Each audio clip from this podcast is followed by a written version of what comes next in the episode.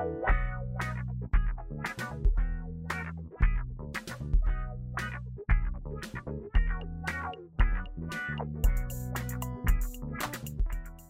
ben, bonjour, bonsoir tout le monde. Bienvenue pour euh, déjà ce dernier épisode de La tête à Papineau. Euh, on en est déjà au huitième.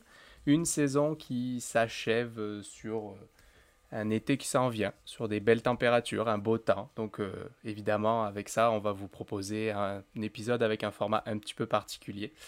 Euh, je vais y revenir juste après. Tout d'abord, on, voudrait évidemment... euh, remercier tous ceux qui ont été présents à nos deux derniers 5 à 7, donc celui santé, sur la santé mentale et celui sur l'environnement. Ça fait toujours plaisir de voir que bah, beaucoup de gens se, déplacent virtuellement, tout du moins, et, et nous accompagnent tout au long de cette année. On vous prépare un événement un petit peu particulier pour la fin de l'année aussi, ça je vous en parlerai un petit peu plus à la fin. Euh, évidemment, bah, pour ce soir, euh, je serai pas seul comme à l'habitude. Bonsoir Alexis, comment ça va? Bonsoir Charlie, ça va bien? Oui, oui, oui, toujours en pleine forme. Et toi Julie? Eh ben ça va super aussi, très excité de ce dernier épisode. Bah ouais, ça fait la boucle est bouclée comme on dit. C'est j'ai commencé à animer le premier, j'anime le dernier. C'est quand même cool comme boucle. et euh, donc ce soir, euh, comme je vous ai dit, un épisode un petit peu particulier. Puis on a un invité un petit peu particulier aussi. Ce soir, on reçoit Thomas Milan. Comment ça va, Thomas? Ça va super, et vous autres? Moi, il est en pleine forme. Toujours, toujours, toujours. Donc ce soir, pas de chronique comme à notre habitude, simplement une entrevue et une discussion avec Thomas. Donc on va vous présenter un petit peu son parcours, qu'est-ce qu'il a fait, et après on va discuter un petit peu de ses projets, etc. Donc c'est un format un petit peu particulier. N'hésitez pas à nous dire s'il vous plaît ou s'il vous déplaît, et euh, nous donner votre feedback là-dessus. Puis on en fera peut-être plus souvent des épisodes spéciaux comme ça. Et bah, sans plus tarder, je vais vous laisser la parole à tous les deux, Alexis et Julie, en commençant par Alexis. Merci Charlie. Bien, Thomas, euh, bienvenue parmi nous. Euh, Thomas est un étudiant au doctorat en biologie moléculaire à l'Université de Montréal, organisateur de deux premières éditions des coulisses de la recherche, également organisateur, co-organisateur au festival 24 heures de sciences et maintenant animateur derrière la chaîne Twitch Science à la carte. Thomas, comment vas-tu aujourd'hui? Écoute, ça va super. Je suis super excité de participer à votre podcast. La tête à Papineau, c'est vraiment super chouette. Euh, moi, je suis, euh, j'ai toujours plaisir à prendre le micro puis jaser avec du monde. Et puis, je vois que vous avez un beau petit setup, vous autres, là. Fait c'est très, euh, très sympa de vous voir et de vous entendre. Bien, merci. Euh, je pense que c'est vraiment un peu l'expérience d'une première euh, saison complète. Pour ça, on peut, euh, peut se féliciter. On va commencer un peu avec ton parcours de vie. Naturellement, tu n'arrives pas ici à tout hasard. Dans le cadre de ton doctorat, commençons par ça. Tu t'intéresses aux mécanismes épigénétiques et génétiques intervenant dans une leucémie pédiatrique causée par une aberration chromosomique. Et voilà, il fallait que je me plante sur le dernier mot. Comment est-ce que tu expliques ça à tes parents? Ah, le, parcours presque parfait de dire euh, le nom de ma thèse. Euh, chapeau, Alexis, pour ça. En fait, en quelques mots, je te dirais que c'est. euh, en fait, je m'intéresse à un cancer du sang très particulier que l'on retrouve particulièrement en fait chez les enfants. Et qui, donc, quand on parle d'enfants, c'est vraiment en dessous de un an. Là, c'est vraiment au niveau nourrisson, là, vraiment très très jeune. Et en fait, j'essaie de comprendre quels sont les mécanismes qui sont impliqués dans ce type de leucémie-là au niveau génétique. Donc, c'est quoi une translocation chromosomique, le mot sur lequel tu as un peu accroché? En fait, c'est deux morceaux de chromosomes qui vont se retrouver l'un à côté de l'autre pendant en fait le développement de l'enfant euh, chez, chez, chez la mère. Euh, et en fait, quand l'enfant naît, cette translocation-là, ce, ce morceau de deux chromosomes-là se retrouve l'un côté de l'autre. Qu'est-ce que ça fait? Ça crée une- un gène particulier qui est normalement inexistant d'une formation normale de, cellules. Et à, l'issue de ça, on a une protéine particulière qui se crée. Et euh, ça, ça va ensuite induire des euh, modifications au niveau de, du profil génétique, donc de l'allumage de certains gènes. Et en fait, j'essaie de comprendre justement quels sont les gènes qui sont allumés ou éteints pour dans ce type de, leucémie-là. C'est drôle, tu dis ça, puis la seule image qui me vient à l'esprit, c'est un peu comme une modification gamma ou une morsure d'araignée radioactive. Euh, Ça n'a pas des super pouvoirs, j'imagine. Ah non, effectivement, c'est pas c'est pas les super pouvoirs que ça donne. Euh, c'est bien tout le contraire malheureusement. Mais euh, mais en fait, on a quand même des traitements qui existent justement pour contrer cette maladie-là, qui sont plus ou moins efficaces, qui sont plus ou moins spécifiques. En tout cas, euh, mes travaux pourraient en fait en fait paver la voie justement à trouver de nouvelles avenues thérapeutiques après. Si on comprend d'abord comment est-ce que la maladie fonctionne en termes normaux, dans le sens où la maladie fonctionne de manière, euh, euh, dans, un contexte bien particulier, on pourra mieux trouver et mieux affiner la découverte de, médicaments, de molécules thérapeutiques qui pourraient cibler justement certains gènes qui sont allumés, éteints, des protéines qui sont produites ou non. En tout cas, avoir des cibles thérapeutiques beaucoup plus précises, c'est justement l'objet euh, et les, conséquences de mon projet. Donc, au final, un peu voir euh, le mécanisme d'action, puis voir de ce fait à quelle étape on peut intervenir. Exact, absolument. Puis ça, c'est l'affaire aussi, c'est que c'est un peu comme si le mal était fait. C'est-à-dire que la, la translocation est présente on ne peut pas la cibler, il n'y a pas de mécanisme qui permettrait de vraiment cibler, de bloquer justement cette translocation-là, cette modification-là. Mais elle induit des choses, donc on va aller voir ce qui se passe après. Et si on peut trouver des choses, des molécules qui vont cibler ce qui se passe après, ben là on pourrait éventuellement trouver euh, un, mécanisme euh, et trouver un traitement pour le patient. D'accord, d'accord. Donc, euh, pour faire un peu parallèle, on parle de mécanisme d'action. Euh, comment s'est opéré le mécanisme d'action qui t'a amené vers euh, la communication scientifique? Comment est-ce que le feu sacré a-t-il pris dans ton organisme? Feu sacré, je te dirais qu'il a pris vraiment tout, tout, tout début de mon doctorat. Euh, quand je suis arrivé ici à Montréal euh, en début 2016, assez rapidement, je me suis rendu compte que euh, j'avais envie d'aller plus vers le grand public. Parce que je trouvais ça le fun de faire ces travaux de recherche sur un cancer du sang. le cancer, c'est un mot que tout le monde a entendu parler, plus ou moins directement ou indirectement, on est concerné par cette maladie. Euh, et les chiffres, ça, sont, sont, là. Hein. Un, Canadien sur quatre mourra du cancer, un Canadien sur deux recevra un diagnostic du cancer dans sa vie. Donc on est concerné par cette maladie-là. Puis je me suis dit, hey, est-ce qu'on pourrait essayer de conscientiser la population, essayer de trouver une façon de pouvoir créer une passerelle entre le grand public et les scientifiques pour essayer un petit peu de démystifier qu'est-ce qui se passe dans les laboratoires de recherche, faire tomber les fameux, les fameux murs qu'il y a autour des labos pour faire entrer le grand public. Euh, et assez, en fait, assez rapidement, donc ça c'était en 2017, euh, j'ai, euh, je, me suis dit, ok, j'essaie de m'impliquer, trouver des choses que je pourrais faire pour aller voir le, justement ce grand public. Et puis, il y a le festival 24 heures de science avec qui j'ai collaboré. C'est l'une de premières initiatives euh, avec le chercheur en chimie Alexis Vallée-Bellil, justement, qui s'occupait à l'époque, en 2017-2018, s'occupait, même avant, de l'édition à l'UDM de ce festival 24 heures de science. Et en fait, je l'ai contacté, je lui dis, hey, est-ce que tu aurais besoin d'un coup de main? Est-ce que tu veux que je t'aide? Do you need help? Et il m'a dit, bah oui, let's go, on fait quelque chose, on, allons-y, on, crée quelque chose. En tout cas, on continue euh, les éditions précédentes. Donc là, on a eu 400, 500 élèves euh, du secondaire qui sont venus justement pendant, cette journée-là. C'est toujours le premier, première fin de semaine de mai. Et, euh, c'était mes premières aussi, mes premières expériences en vulgarisation. en fait, je, je micromanageais en bon français le, justement le, les, les différents stands. Il y avait une dizaine de stands. gérés par des étudiants. Moi, je m'assurais en fait que tout allait bien, donc c'était une première expérience en fait en vulgarisation. Et puis en fait petit à petit je me suis dit ok ça ça se passe super bien, c'est vraiment le fun, les, écoles c'est cool. Est-ce qu'on pourrait pas justement essayer d'aller voir un public plus général puis sortir un petit peu des écoles? Et en fait en réfléchissant notamment avec une collègue à moi qui partageait en fait le laboratoire avec moi qui s'appelle Mireille Larouche, euh, en fait on a assez rapidement on est arrivé vers un format un peu particulier qui est en fait un speed dating scientifique qui a donné en fait lieu à ce qu'on appelle euh, dans les coulisses de la recherche. Euh, et c'est un événement justement là qui, euh, qui est particulièrement intéressant. Peut-être qu'on aura l'occasion d'en discuter après dans l'entrevue. Mais en tout cas, c'est là où j'ai continué justement le parcours de la vulgarisation. Donc c'est vraiment là que les premiers tisons se sont allumés pour la communication scientifique. Et tu en as parlé un peu. Toi, qu'est-ce que tu aimes le plus dans ton rôle de vulgarisateur scientifique? Euh, moi, ce que j'aime le plus, je dirais, c'est euh, la fameuse. Euh, ça va vraiment paraître tout much ce que je vais dire, mais la fameuse étincelle, genre.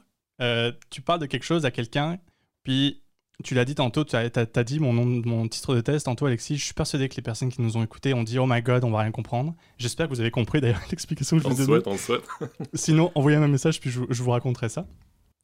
L'affaire, c'est que quand on parle d'un sujet qui paraît extrêmement complexe, en fait, il n'est pas si complexe que ça lorsqu'on arrive à mettre des mots simples sur ces contextes, sur ces concepts qui sont compliqués. Et surtout des mots simples, pas forcément dans le détail, parce qu'on n'a pas forcément besoin d'aller vraiment dans les détails. Puis ça, c'est un crève-cœur pour les chercheurs, justement, de ne pas aller dans les détails. Mais lorsque tu arrives à faire comprendre ce message-là au grand public, là, c'est quelque chose que moi qui m'anime énormément. Puis je suis comme, oh yes, j'ai gagné. Euh, au moins, la personne qui m'a écouté a compris. Et, euh, et, elle aura au moins appris quelque chose. Alors, ça peut être euh, un petit concept voilà, qui change pas la face du monde, mais en tout cas, elle a, eu une petite miette de science et, euh, j'aurais, euh, j'aurais, j'aurais, j'aurais aimé ça. Donc c'est surtout ça en fait qui me, qui me stimule beaucoup, c'est la réaction du grand public et aussi le travail qu'il y a en amont, parce qu'il faut penser la façon dont tu vas apporter ton histoire, la façon dont tu vas raconter ton histoire la façon dont tu vas choisir tes mots. Mais là, on parle de concepts un peu particuliers, que ce soit à l'écrit, euh, à la radio, à la télévision ou quoi. On a toujours un format bien particulier où il faut choisir ses mots pour capter l'attention. Et cet aspect-là de raconter une histoire, c'est quelque chose aussi qui me stimule beaucoup, à savoir l'imagination, la curiosité, l'innovation. Comment est-ce qu'on va trouver les bons mots pour raconter son histoire? C'est quelque chose que, que, j'aime beaucoup, euh, particulièrement quand je fais de la vulgarisation. Tu parles justement des démarches, euh, du processus de vulgarisation scientifique, euh, tu as plusieurs implications. Est-ce que tu aurais des conseils à donner euh, aux nouveaux initiés de la vulgarisation scientifique pour se lancer dans un projet? Je dirais que la première des choses, c'est d'apprendre déjà comment... C'est quoi la base de la vulgarisation? Parce que oui, c'est bien de, de vouloir se lancer, ça s'apprend de communiquer, dans un congrès scientifique, les étudiants en recherche euh, et, euh, et, les chercheurs de manière générale, la communauté scientifique de manière générale, c'est très bien comment communiquer leurs travaux euh, de recherche à un congrès. Très bien, et encore certains manquent justement parce qu'ils vulgarisent pas assez pour leurs collègues, mais en tout cas, ils, ils savent très bien l'introduction, résultats, matériel et méthodes, la conclusion, les ouvertures, les perspectives. Euh, vous le savez par cœur, euh, d'ailleurs vous aussi. Et par contre, en fait, justement, cet aspect-là, eh ben, il faut prendre euh, l'exercice à l'envers. Puis ça, c'est quelque chose que j'ai appris aussi au fur et à mesure de mes formations. C'est que la fameuse pyramide on passe du euh, plus général au plus particulier en recherche, et ben lorsque vous faites de la vulgarisation, ben, vous prenez la pyramide, vous la mettez littéralement à l'envers, vous parlez de ce que vous voulez que la personne retienne, et ensuite vous déroulez pour aller vers le plus général. Euh, et ça, c'est quelque chose de primordial que moi j'ai mis du temps en fait à comprendre justement cette mécanique là qui est difficile c'est difficile à mettre en place ça quand, on écrit un texte quand on quand on quand, on pense à ça euh, la façon dont on va raconter son histoire et surtout d'attirer l'attention tout de suite envers le lecteur. Le lecteur, euh, quand il lit une page, euh, il va peut-être pas aller jusqu'au bout, donc il faut mieux s'arranger pour que la personne lise jusqu'au bout, en tout cas ait envie de lire jusqu'au bout, et surtout retienne le message dès le début. Je pense que ça c'est le plus important. Puis une deuxième chose que je dirais aux personnes qui veulent se lancer, c'est avant tout de oser se lancer. Souvent on aurait peur de se dire ah bah là je suis pas trop à ma place, pourquoi est-ce que je me lancerais Je suis qui moi, étudiant au doctorat ou à la maîtrise pour me lancer, ou même au bac, ou même avant, même si vous avez envie de vous lancer, vous êtes passionné par ce que vous voyez dans les musées, dans les médias, à la télévision, dans les médias aussi moins traditionnels, on en parlera tantôt. Lancez-vous en fait, essayez des choses, vous allez vous casser la gueule, c'est pas grave, je me suis cassé la gueule, on s'est tous cassé la gueule, c'est comme ça qu'on apprend en fait. Euh, et, si vous osez, si vous avez envie d'essayer, allez-y, lancez-vous. Après, il faut voir des tutos, il faut voir euh, les bonnes techniques, techniques, etc. Ça, c'est autre chose. Mais si vous avez envie, n'hésitez pas à, le faire, vous avez tout à gagner en fait à faire ça. Oui, exact. Peut-être même un passage initiatique à travers une présentation Bistro Brain, qui sait? Par exemple, ça pourrait être une bonne Par exemple, par pur hasard. Donc, euh, ben, à partir de ce moment-ci, je relayerai la parole à ma collègue Julie pour un peu euh, l'échange de discussion. Mais oui, c'est bien parfait tout ça. Euh, merci beaucoup Thomas pour la première partie. Je pense que tes conseils ont été, en tout cas de ma part, très écoutés puis très entendus. Euh, puis tout, tout ça, c'est des bons points. Et tu l'as un petit peu mentionné euh, à la fin de, de, ce que tu viens de dire, c'est au niveau donc des, différents types de médias, parce que c'est vrai qu'aujourd'hui, particulièrement cette année, la vulgarisation scientifique a pris une place euh, vraiment importante dans, dans, la vie pas mal de, tout le monde avec la pandémie. Et justement, l'évolution de ces médias, où est-ce que tu penses que se situe la place de la vulgarisation du monde, dans le monde numérique, donc peut-être plus dans les médias sociaux et, les nouveaux médias en général, par rapport à des médias plus traditionnels comme on peut avoir la presse écrite ou encore la télévision, comme on, disait un petit peu tout à l'heure? En fait, j'ai la sensation que il y a, la pandémie a en plus, encore plus exagéré cette, transformation-là des, médias de manière générale.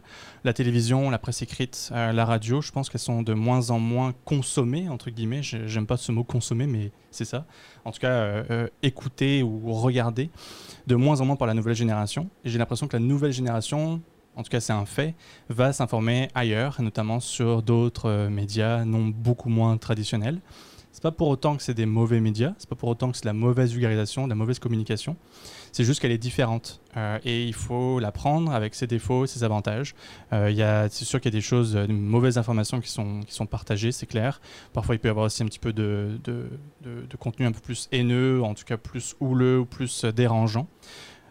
Mais à côté de ça, il y a énormément d'avantages à justement utiliser ces réseaux sociaux pour partager de la bonne information, la bonne science, comment la vulgariser, comment la raconter et surtout atteindre un autre public. Parce que ce public-là qui a entre 18 et 30 ans, ou même moins, consomme, comme je disais, de moins en moins la télévision par exemple. Et donc il faut réussir en fait à faire cette transition-là, puis aller et le conquérir dans d'autres médias. Euh, en tout cas, c'est mon avis très personnel. Euh, euh, et, selon moi, la pandémie a encore plus exagéré cet aspect-là pour les bonnes choses en fait, parce que je pense que les réseaux sociaux ont beaucoup beaucoup de, de, bons côtés et il faut vraiment sauter sur l'occasion pour euh, profiter de ça et proposer d'autres types de contenus. Euh, ça permet de faire des collaborations partout dans le monde avec la pandémie, tout est en virtuel donc c'est hyper facile de pouvoir parler avec du monde et d'organiser des événements ou, euh, des discussions ou des podcasts par exemple, à tout hasard. donc donc c'est ça, j'ai vraiment la sensation qu'il y, a une transition qui se passe, il y a quelque chose qui euh, une évolution en tout cas de la façon dont on consommait cette science vulgarisée. Elle est juste communiquée sur d'autres réseaux de communication. Et euh, c'est tout à son honneur en fait. Et je pense que ça peut être extrêmement puissant pour les chercheurs, pour la communauté scientifique d'utiliser ces réseaux, sociaux-là. Mais je suis très très d'accord avec toi. C'est sûr que c'est, comme tu dis, c'est une évolution de la société là que qu'on se doit de suivre aussi parce que c'est comme ça qu'on va réussir à, à, atteindre des personnes qui peut-être n'en avaient rien à faire de la science avant ça. Euh, et puis d'ailleurs, je pense que toi, tu as bien, as bien, euh, bien entamé ce virage-là au niveau de la vulgarisation, que je vais appeler vulgarisation numérique, si on veut, euh, avec notamment le lancement de... Ben, le lancement, pas le lancement, le développement de ta chaîne Twitch Science à la carte. Twitch qui est aussi ben, une plateforme relativement nouvelle, que moi personnellement je connaissais principalement pour les jeux vidéo. Euh, qu'est-ce, que, tu conseillerais aux personnes qui, par exemple, veulent, euh, faire quelque chose sur Twitch Et euh, qu'est-ce que tu dirais à tes spectateurs également, genre, ou, aux personnes qui hésitent peut-être à regarder ce genre de contenu Qu'est-ce que tu leur dirais? Est-ce que tu aurais des conseils, des points sur lesquels tu trouves que Twitch, c'est une plateforme géniale ou pas? Alors, je vais juste vous donner un exemple pour vous dire que c'est une plateforme géniale. Radio-Canada a publié un article récemment euh, pas plus tard que cette semaine en fait, pour faire la publicité de l'aquarium de Vancouver qui s'est starté une chaîne sur Twitch, excusez-moi pour mes, pour mes anglicismes, euh, qui a démarré une chaîne sur Twitch euh, pour, pour justement en fait mettre en avant l'aquarium de Vancouver et mettre en avant ce qui se passait, l'aspect de faire attention aux espèces, puis justement chercher un petit peu de financement aussi parce que les temps sont durs pour les musées de manière générale, pour le monde de la culture de manière générale. Et en fait, ils filment des loutres dans l'aquarium de Vancouver. Donc vous avez un stream euh, littéralement euh, pendant 24 heures non-stop, parfait pour l'ASMR, ceux qui adorent les bruits de vagues et euh, l'ASMR visuel de voir des loutres qui s'amusent. C'est très relaxant, je vous assure. je parle de, en, expérience. et l'aspect, justement, c'est un exemple parmi tant d'autres pour vous dire, les spectateurs qui oseraient pas justement aller sur une plateforme comme Twitch, c'est que Twitch à la base était très jeu vidéo, comme tu l'as dit Julie. Effectivement, très jeu vidéo, ça reste encore très jeu vidéo, mais je vous dirais depuis 3 ou 4 ans, il y a une sorte de transition, on parlait d'évolution tantôt. Euh, Twitch également commence en fait à rentrer vraiment dans une sorte de transition de, de, façon à être beaucoup plus grand public. Oui, a du contenu jeu vidéo, puis si vous allez sur twitch.tv, évidemment que vous allez euh, trouver du jeu vidéo, c'est certain, parce que c'est la racine, c'est ce qui euh, fait vivre la plateforme, évidemment mais il y a de plus en plus d'autres contenus qui apparaissent. Des, streams de cuisine, de robotique, euh, d'éducatif, euh, de musées, euh, vraiment très très diversifiés. D'art également, il y a même des artistes. Moi je suis énormément d'artistes qui qui font bah, des concerts littéralement avec leur communauté, qui justement ils appellent leur communauté à leur demander quel type de chanson ils voudraient avoir. Enfin, que là, le groupe fait des musiques. moi j'ai j'ai passé pour l'anecdote, avant que ça ferme et avant que la pandémie arrive, je traînais parfois assez souvent le vendredi ou samedi soir aux Deux Pierrots en tout cas qui est une boîte à chansons euh, sur, le, sur le Vieux-Port, qui était malheureusement, qui a fermé aujourd'hui. Et il y avait un groupe que j'aimais particulièrement qui s'appelle Rafi. Et euh, ce groupe-là faisait souvent des covers, en tout cas il prenait les chansons, puis hop, il, les rejouait, puis c'était toujours le fun, toujours chouette. Et je les ai suivis en fait sur, euh, sur Facebook, et ils ont créé en fait en mai 2020 une chaîne sur Twitch. Et là maintenant ils se, ils se, produisent justement sur la plateforme assez régulièrement, deux, deux à trois fois par semaine. C'est un exemple parmi tant d'autres pour vous dire que même si vous n'aimez pas les jeux vidéo, allez sur Twitch, c'est certain que vous allez trouver du contenu qui va vous plaire. Et euh, notamment, la science commence petit à petit à faire sa place. Au Québec, ça, c'est encore euh, très embryonnaire. Je pense que je suis le seul à faire un contenu 100% scientifique sur euh, la plateforme, en tout cas Québec francophone. Il y a des streamers, notamment Hellfrank, euh, qui est en fait un historien, archiviste, euh, qui habite à Rimouski, si ma mémoire est bonne, qui lui en fait utilise des jeux vidéo pour vulgariser l'histoire. pour vous donner en fait un autre exemple, euh, donc il utilise justement l'aspect jeu vidéo, mais il propose également du contenu vulgarisé. Et en fait, encore une fois, c'est un exemple parmi tant d'autres, et c'est à vous d'aller voir pour essayer d'aller d'aller voir qu'est-ce qui pourrait vous intéresser, qu'est-ce qui pourrait vous allumer comme type de contenu. Pour les potentiels streamer. Si ça vous intéresse, envoyez-moi un message. Commencez par ça. Parce qu'on n'est pas, pas nombreux, donc envoyez-moi un message si vous voulez faire une collaboration. Je serais très content de vous aider. Si vous avez envie de vous lancer sur Twitch, avant tout, ce que vous devez penser, c'est avant tout au micro, évidemment. Ça, c'est l'aspect beaucoup plus technique. Mais pensez également en fait à une signature de votre chaîne. Qu'est-ce que vous voulez proposer comme type de contenu pensez que ça va être un contenu qui est 100% en direct, donc c'est pas du tout des, vidéos qui sont en différé, c'est une plateforme de streaming par définition, donc c'est du direct. Ça veut donc dire que c'est pas des vidéos YouTube que vous allez préparer en avance un dimanche matin pour les diffuser un mercredi après-midi, mettons. Faut que vous ayez justement, faut que vous atteigniez un public qui va avoir les mêmes créneaux horaires que vous. Et euh, essayez de, si vous avez des choses qui vous intéressent, que ce soit de l'art, que ce soit de la science, que ce soit de l'histoire, whatever, vous allez forcément trouver quelque chose un format qui va vous allumer et que vous allez vouloir animer. Alors certains au début, vous allez vous retrouver avec euh, il y aura une ou deux personnes sur le chat, ça va être très compliqué. Faut pas se décourager. Il faut pas se décourager exactement. Et vous avez une totale liberté dans le contenu que vous voulez proposer. Puis ça c'est super important de le préciser parce qu'on pourrait penser ouais mais alors attends parce que la Twitch, c'est plus jeu vidéo. Donc moi, si je fais pas du jeu vidéo, est-ce que je vais être à côté de la plaque et tout ça? En fait, non, c'est vous qui décidez. C'est certain qu'il y aura un public qui va répondre à ce que vous proposez vous. Donc ayez confiance en vous, puis lancez-vous. Euh, c'est certain que vous allez, encore une fois, vous casser la gueule. je dis souvent, euh, on casse la gueule, là, mais euh, je suis très optimiste de base, hein, donc ne pensez pas que je me casse la gueule tout le temps, mais simplement, lancez-vous, en fait. Si vous avez envie de vous lancer, lancez-vous. Il y a plein de tutos qui existent pour bien paramétrer vos affaires. Donc si vous avez un contenu que vous voulez proposer, n'hésitez pas. Et pour vous donner en fait un autre exemple de liberté, justement, puis là je vais faire la boucle avec le 24 heures de science dont on parlait tantôt. Euh, il y a un format justement que, euh, que j'ai pensé. En fait, ce qu'il faut savoir, c'est que la plateforme sur Twitch, vous pouvez avoir des directs littéralement de 24 heures. Donc, c'est la, la, personne start son, son stream et elle l'arrête 24, 25 heures, 26 heures après. Ce qui est une prouesse en soi parce que franchement, euh, se prendre une nuit blanche, merci, bonsoir. et, et l'affaire, c'est que Twitch, souvent, les personnes font ça pour jouer avec leur communauté, pour discuter, pour remercier leur communauté, etc. etc. Et en fait, quand j'ai vu euh, que le festival en 4 heures de sciences reprenait leurs activités en 2021, en février, je me suis dit, ah, ben, peut-être qu'il y a quelque chose à proposer. Moi, je suis sur Twitch, 24 heures, festival en 4 heures de sciences. Dans ma tête, les deux fils ont connecté. Les deux filles qui me restent ont connecté.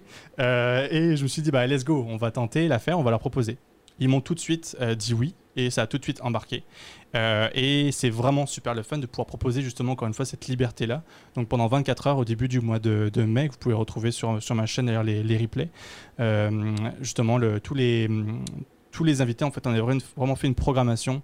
On avait commencé à 11h le vendredi jusqu'à, je pense, midi, 13h le samedi. Et on avait vraiment un programme 100% scientifique. On a eu Rémi Caillon, qui est passé le scientifique en chef du Québec. On a eu Olivier Hernandez, directeur du planétarium. On a eu des chercheurs, des journalistes qui sont passés. On a eu des artistes qui utilisent l'art pour parler de science. On avait des panels avec les enseignants. Euh, on a parlé baleines à la toute fin euh, avec euh, chef naturaliste du CREM et une étudiante également du de, de, qui travaille également sur les baleines. Et c'était vraiment super intéressant. Et ce contenu-là, c'est un exemple parmi tant d'autres. J'ai pas réinventé la roue, on s'entend, avec ce format-là, parce que c'est 24 heures, ça existe déjà. Mais euh, c'est la première fois qu'au Québec, en tout cas, on a un format-là aussi long où on propose du contenu 100% scientifique. Et si vous avez envie de vous lancer, que vous avez une imagination qui déborde, allez-y, lancez-vous et osez surtout. Eh, très bonne réponse, très bonne réponse. Puis je pense que pour tous ceux qui ont, entendu tout ça, eh bien, allez voir la chaîne de Thomas, il vous reste plus que ça à faire, hein, Science à la carte sur Twitch. Eh, j'aurais une petite dernière question peut-être euh, pour toi Thomas. Donc on a beaucoup parlé justement des médias numériques, etc. Et, mais est-ce que tu penses que euh, au final la vulgarisation va vraiment se tourner totalement vers le numérique? Et si je vais un, ben, un peu plus loin dans le, dans le même sens, quels sont les points positifs qui restent encore à, euh, ben, en fait, à, la vulgarisation traditionnelle en présentiel, si je peux dire. Parce que l'avantage du numérique aussi, c'est l'accessibilité, comme tu l'as dit, échanger aussi avec ben, des personnes de, partout dans le monde, etc. etc. Je dirais que c'est certain qu'on remplacera jamais les médias traditionnels parce qu'ils sont là pour rester dans le sens où on aura toujours de la presse écrite selon moi, on aura toujours de la radio, on aura toujours de la télévision, mais on aura un public qui, euh, qui va être habitué à ce, à ce, à ce type de médias-là et qui va rester en fait avec le temps euh, pour, selon moi, peut-être aller vers d'autres médias, mais en tout cas rester parce qu'ils sont. Tu sais, quand on, a une, habitude, de manière générale, c'est difficile de changer cette habitude-là. Les personnes qui sont habituées à écouter Radio Cannes, à la radio ou à la télévision ou quoi, bah, ils vont rester, ils auront leurs habitudes là. Donc c'est difficile de sortir quelqu'un de ses propres habitudes. Euh, et puis, c'est des médias qui ont aussi euh, beaucoup, beaucoup d'ampleur. je veux dire, les politiques sont tous sur, sur, les, sur ces médias traditionnels, les scientifiques également. C'est comme, euh, c'est là la façon de pouvoir informer la population. Donc, c'est certain que ces médias-là vont rester. moi, j'en suis persuadé. Mais les médias moins traditionnels, je pense, selon moi, ça va être vraiment un ajout, quitte à en fait prendre de plus en plus de place. Puis là, je vais reprendre l'exemple de Twitch. Twitch, euh, je pense que Twitch a l'ambition de devenir éventuellement un jour une chaîne littéralement de télévision, dans le sens où, euh, euh, je vous donne un exemple, il y a un journaliste en France qui s'appelle Samuel Etienne, qui a invité le président de la République, François Hollande, en tout cas l'ancien président de la République, François Hollande. C'est trop cool, ça veut dire qu'on peut avoir du contenu non jeu vidéo sur une plateforme comme Twitch. Donc peut-être que dans 4, 5 années ou peut-être plus, puis là je fais juste des prédictions euh, qui n'engagent que moi, mais peut-être que ça va remplacer petit à petit la télévision ou la radio, qu'on ira sur une plateforme plus de web diffusion. Ça peut être Twitch, ça pourra être une autre, je ne sais pas trop. Mais en tout cas, euh, ça va de plus en plus numérique et je trouve que la pandémie a encore plus exagéré cette transition-là. Euh, selon moi, les médias vont encore rester, mais quand on regarde les courbes d'audience, en tout cas, je suis pas dans, je ne sais pas, mais j'imagine, euh, selon moi, la prédiction, c'est qu'il y a de moins en moins de personnes qui écoutent, ou en tout cas, les, chiffres sont, sont, très différents dépendamment des générations. Donc, euh, donc je pense que ça, petit à petit, la, population va vieillir. Puis cette population-là qui était habituée à tout ce qui était Instagram, euh, Facebook, bah, beaucoup moins Facebook maintenant, mais TikTok, Twitch, etc., etc. Bah, elle aussi va vieillir. Donc elle va garder ses habitudes et petit à petit, bah, peut-être que dans 20-30 ans, on n'aura plus de télévision, puis on aura juste Twitch. Effectivement, ce serait un sacré monde. Puis d'ailleurs, Twitch, hein, c'est twitch.tv, donc la chaîne de télévision. C'est une bonne possibilité. euh, et sinon, donc toi, Thomas, tes, tes projets là pour les, les, prochains, les prochains mois ou la prochaine année? Prochain projet, le premier premier dans ma to-do list, c'est terminer mon doctorat. Ça, ça peut être un projet intéressant quand même. Déjà, gros projet, gros projet. pas oublier. Euh, je suis censé déposer dans les quelques jours qui s'en viennent, donc euh, ça va être euh, quelque chose sur les sur le sur le sur les rails. Euh, les prochains projets, je vous ai parlé rapidement de dans les coulisses de la recherche tantôt. En fait, on travaille euh, d'ores et déjà en fait sur l'édition numéro 4. Euh, donc en fait, on voudrait essayer de proposer ce format-là évidemment à l'Institut de recherche en immunologie, cancérologie dans lequel je travaille pour parler oui du cancer avec la population, mais éventuellement en fait de proposer ce format-là à, à d'autres en fait à d'autres instituts qui pourraient être intéressés par ce format-là. donc c'est quelque chose sur lequel on est en train de travailler en ce moment. Euh, côté, euh, côté chaîne euh, Twitch, en fait, les émissions vont reprendre très prochainement. Donc, je voudrais réussir en fait à faire une programmation de manière hebdomadaire, peut-être une, deux, voire peut-être trois émissions par semaine. peut-être jeux vidéo, peut-être plus scientifique. En tout cas, je suis encore en train d'y réfléchir. J'ai aussi des collaborations avec des réseaux québécois de recherche québécoise qui justement veulent euh, veulent utiliser ma chaîne pour faire rayonner leurs travaux dans leur réseau. Donc euh, c'est euh, des choses qui sont en train de s'établir avec, avec ces groupes-là. Et on est également en train de travailler sur l'édition 2020 2022 euh, dans le fond du festival 24 heures de sciences où là euh, probablement en fait qu'on va on va refaire ce format 24 heures. Donc je vous le dis déjà hein, ça va ça va se repasser. Euh, préparez-vous. Faites-vous un compte d'ici là sur Twitch pour venir participer. Et, et on va peut-être probablement le faire ça en présentiel. En tout cas c'est pas encore certain pour le moment. Mais on va essayer de, faire évoluer encore une fois le, le, concept. Donc moi je veux vraiment essayer de garder ça justement cette chaîne là puis la faire grandir petit à petit.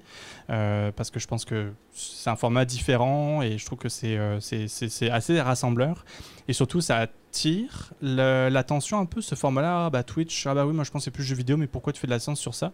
Donc à chaque fois, je suis toujours en train de, de réexpliquer pourquoi, pourquoi Twitch, c'est quoi Twitch.